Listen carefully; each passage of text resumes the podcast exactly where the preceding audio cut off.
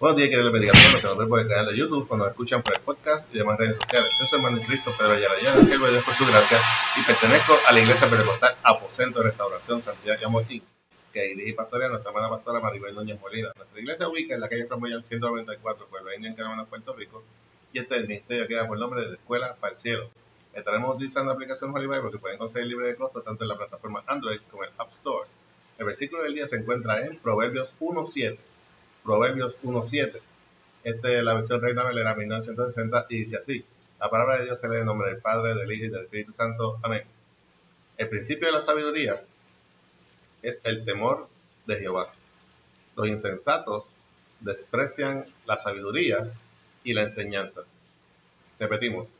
El principio de la sabiduría es el temor de Jehová. Los insensatos desprecian la sabiduría y la enseñanza. Que el Señor continúe bendiciendo su ya bendita palabra. Motivo de los proverbios. Nos dice Salomón, el hombre más sabio que hubo y que jamás habrá, la justificación y el propósito de los proverbios. A diferencia de lo que algunos en el mundo podrían pensar, estos mensajes de sabiduría no fueron ni son revelados para exaltar al hombre que los expresó. No fueron plasmados ni incluidos en la Biblia para alabar a Salomón ni a los que repitan tales palabras. Fueron revelados para exaltar el nombre del que provee la sabiduría, para reconocer que el entendimiento y la inteligencia emanan de Dios y por tal razón no pueden ser despreciados. Los proverbios también nos enseñan a preferir el conocimiento antes que las cosas materiales.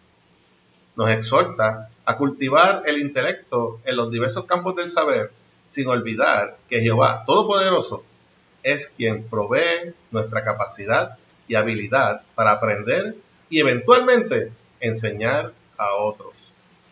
Recordemos entonces que no importa cuán entendidos seamos en una materia, cuánto tiempo le hayamos invertido al aprendizaje o cuánta capacidad tengamos, tenemos que ser primeramente agradecidos con Dios por depositar tal habilidad y ponerla con humildad al servicio de nuestro Creador, Jehová, nuestro Dios. Amén.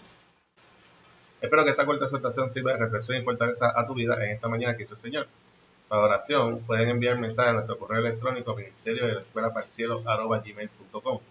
También pueden conseguirnos en YouTube, escucharnos por el podcast, en Facebook, Recuerda darnos like y share para apoyar este ministerio. No lo has hecho, suscríbete a este canal, donde una vez daremos lo que por gracia hemos recibido. Este fue su hermano en Cristo, Pedro Ayala Ayala. Siervo de Dios por su gracia. Y nos veremos en la próxima ocasión aquí, si Cristo no nos ha venido a buscar como iglesia aún. Que nuestras alabanzas y oraciones al Creador lleguen de la escuela para el cielo. Y recuerda, somos llamados a ser la luz entre las tinieblas. Que el Señor te bendiga.